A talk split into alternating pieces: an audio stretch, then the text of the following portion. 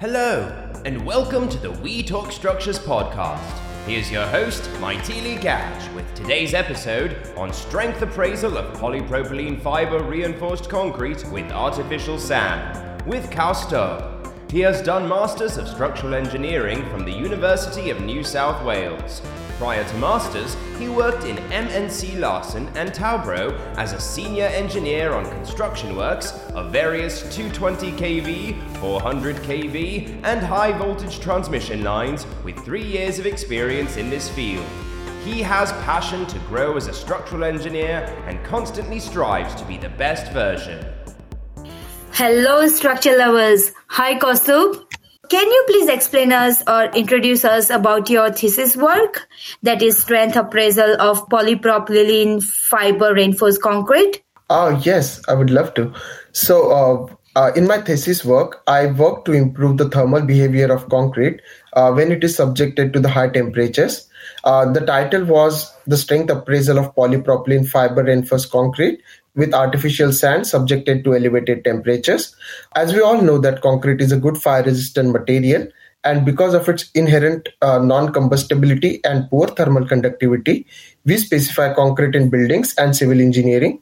But one of the uh, major inherent benefits of the concrete is its performance in fire, which may be sometimes overlooked in the race to consider all the factors that affects design decisions. So concrete, uh, you know, generally performs well in building fires, but when it is subjected to prolonged fire exposures or usually on high temperatures, concrete can suffer significant distress. Because pre-fire compressive strength of concrete can sometimes even exceed design requirements, a modest strength reduction can be tolerated, but the large temperatures can sometimes reduce the compressive strength of the concrete so much that the material retains no useful structural strength uh, also, besides, in the last 15 years, it has become clear that the availability of good quality natural sand is decreasing. Rather than a few local exceptions, it seems to be a global trend. So, environmental concerns are also being raised against uncontrolled extraction of natural sand. So, to address both the concerns of conserving natural sand and issue of the fire resistance of concrete when subjected to high temperatures, research into study the feasibility of use of polypropylene fiber with crushed sand as fine aggregates. That's right. So, in your title, you mentioned about reinforced concrete with artificial sand. What exactly is artificial sand and what are its benefits? So, basically, concrete, you know, is most widely used and versatile construction material. In recent years, we have made significant advances in concrete technology, which have resulted in economical improvements in strength of concrete. But this economic development depends upon how intelligently you use your locally available material. So, one of the most important ingredient materials of conventional concrete is natural or river sand, which has become scarce. So, uh, while I was doing my literature review, I came across a research work in which the researchers have tried to use the artificial sand instead of natural sand. As we all know that the characteristics of aggregates such as its size, its texture, its shape, and its grading affect the properties of concrete. Artificial sand is something peculiar when you think of it, but has to satisfy characteristics of aggregates to be firm replacement of sand. Artificial sand is a process controlled crushed fine aggregate which is produced from quarried stone by crushing or grinding and classification to obtain a controlled gradation product that completely passes the 4.75 mm sieve. Artificial sand generally contains more angular particles with rough surface textures and flatter face than natural sand that are more rounded as a result of its weathering. Some investigations have shown that artificial sand in the form of angular particles have rough surface that influences the workability and finishability in fresh concrete. The artificial sand has to satisfy the characteristics and it has become necessary to study the properties in order to check the suitability and the appropriate replacement level of artificial sand in comparison with the natural sand for producing concrete in very economical way. Uh, so uh, I was just doing one research, so I just found that the compressive, the flexural, and split tensile strength of concrete, uh, which was made with artificial sand, but in different proportions, the compressive strength was higher than those of uh, concrete made with natural sand as fine aggregates. And uh, artificial sand, you know, is readily available throughout the year with very low cost. It is environmental friendly and also it helps in improve, uh, improving the compressive strength of the concrete. Considering this in uh, mind, I visited local quarries uh, around and I just found the suitable required artificial sand. Oh, that's right. That's very good. So, what is the role played by polypropylene fibers, and why you choose to uh, use this fiber only and not and anything else? Besides uh, the uh, use of uh, uh, artificial sand, uh, concrete has many disadvantages, such as it is very brittle, it has very low tensile strength, it is low resistance to co- cracking and uh, fire as well. Uh, there is problem of plastic and drying sh- uh, shrinkage. So to overcome these disadvantages, fiber reinforced concrete is introduced. The principal reason for incorporating fibers into a cement matrix is to increase the toughness and tensile strength and improving the cracking deformation characteristics of the resultant composite. In order for uh, fiber reinforced concrete to be a viable construction material, uh, it has to satisfy uh, certain things like uh, it should be first uh, it should be economical uh, and only few of the possible hundreds of fiber types that have uh, have been identified for commercial applications. My project deals uh, specifically with the concrete made with polypropylene fibers because more um, recently microfibers uh, such as those in uh, traditional composite materials have been introduced into concrete mixture to increase its toughness or ability to resist crack growth FRC, like fiber reinforced concrete, is basically a Portland cement reinforced with more or less randomly distributed fibers. Uh, fibers help to improve the post peak ductility performance, uh, its pre crack tensile strength, then the fatigue strength, impact strength, and uh, also eliminate temperatures and shrinkage cracks. So, uh, the choice of fiber actually varies from uh, synthetic organic materials such as polypropylene or carbon even uh, you can use synthetic inorganics such as uh, steel or glass sometimes natural organics such as cellulose or sisal to natural inorganic asbestos. But currently the commercial products are usually reinforced with steel glass polyester and polypropylene fibers. The selection of the fibers is also guided by the properties of fibers such as its diameter its specific gravity its young's modulus tensile strength, and the extent these fibers affect the properties of the cement mix. So, due to the lightweight, a high strength to weight ratio, uh, its resistance to corrosion, and other advantages uh, like economical, I have chosen like polypropylene fiber based composites in building and civil engineering fields, which is also becoming more important these days. So, that's why I chose this fiber. That's awesome. How does polypropylene fiber influence the behavior of the concrete? Basically the polypropylene fibers are in fibrillated stages, so it has great influence on thermal behavior of concrete uh, when it is under fire loading. So fibers of uh, what happens is like fibers of poly, uh, fibrillated polypropylene forms a mesh or a net type structure which binds the coarse aggregate in it, resulting in a good workability and less bleeding of concrete.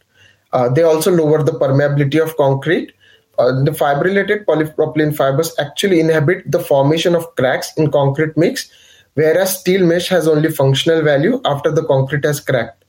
Uh, these materials are an excellent option for use as an external reinforcing because of the lightweight and their high strength. Polypropylene fibers are slit and expanded into an open network, thus offering a large specific uh, surface area with improved bond characteristics uh, the polypropylene fibers are hydrophobic in nature that is they do not absorb water. Therefore when they uh, when we place the, uh, them in the concrete matrix they only be mixed long enough to ensure dispersion in the concrete mixture. The mixing time of the fabricated or tape uh, fibers should be kept to minimum just to avoid possible shredding of the fibers. Uh, the performance characteristics of polypropylene fibers also depends on the how optimum uh, fiber doses that that we use Right. So, what is the effect of elevated temperature or high temperature on concrete? Concrete is a composite material that consists mainly of uh, mineral aggregates, uh, which is bound by a matrix of hydrated cement paste. So, the matrix is highly porous and contains a relatively large amount of free water unless it is artificially dried. So, what happens is uh, when we expose concrete to the high temperatures, there is some chemical composition changes in the concrete structure as well as the physical structure and the water content in the concrete. These changes occur primarily in the hardened cement paste in unsealed conditions. Such changes are reflected by changes in the physical as well as the mechanical properties of concrete uh, that are associated with the temperature rise. Uh, so let me tell you the two forms that usually happens uh, at high temperatures uh, of the deterioration of concrete. Uh, first, what happens is there is local damage or cracks in the material itself, and then uh, second is the, there is a global damage resulting in the failure of the elements. If uh, we subject concrete to the high temperature, its mechanical behavior, including the compressive tensile strength, Poisson's ratio, and modulus of elasticity, changes drastically with the increase of temperature. On the other hand, these changes depend also on the peak temperatures, the rate of heating, the fire duration, on type of concrete and type of testing. The distribution of temperature inside of the concrete slab also uh, reveals to be of very important phenomena as the water inside changes the, at special temperature to a vapor which as superheated can also damage the surface of the concrete elements and lower their bearing capacity in re- one research work, uh, I found that there was a severe strength loss observed for all the reinforced concrete beam samples uh, that uh, didn't have any uh, fibers in it, and the loss was more than 60% for uh, heating up to 4.5 hours.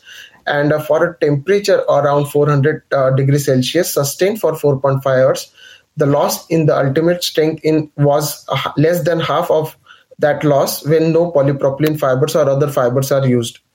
Uh, so, in brief, uh, in short, I, in my project, I tried to focus on improving the thermal behavior of, uh, behavior of concrete by using PP fibers and also addressing the burning issue of natural sand by replacing it with artificial sand. The basic idea to use PP fiber is that it melts around 160 to 170 degrees Celsius that creates pore spaces, creating channels for unsealed water to escape, thereby releasing pore pressure and reduce the concrete cracks and improve its properties. That's right. That's really good.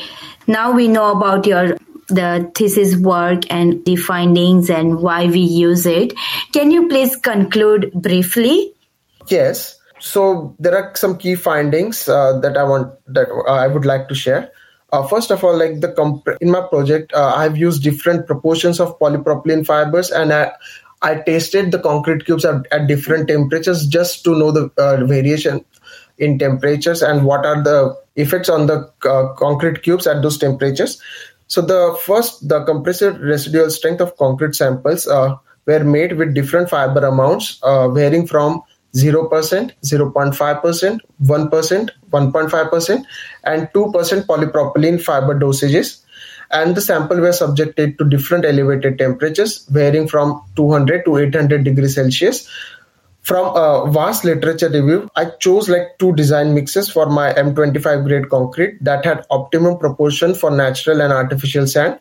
One is 50-50% mixture of both uh, natural and artificial sand, and other is 70% natural and 30% artificial sand. So I would like to uh, conclude the following key findings in my thesis. The optimum replacement of natural sand with artificial sand is 50% you know it is not fully uh, possible to replace the natural sand with the artificial sand. Although the current research is going uh, with some waste aggregates of glass and limestones and other fine uh, waste materials from glass industry and is definitely a good research topic for further researchers. Second one i'd like to mention about the polypropylene fibers. They do have a positive impact on the residual strength of the concrete that we gain it was found around that uh, there is again in 6.5 uh, 6.7 percent compressive strength at the optimum dosage of 0.5 percent of polypropylene fibers at all temperatures. And uh, there's also maximum doses that you can use uh, in your concrete mixture and that was found out to be 1% to increase your residual strength. And uh, if you use more than 1% it can cause strength decrease in the concrete and um, I am usually find the concrete structures very interesting as it has potential to evolve a lot, creating a sustainable and better future for all of us. Thank you, Kaustubh. Thank you.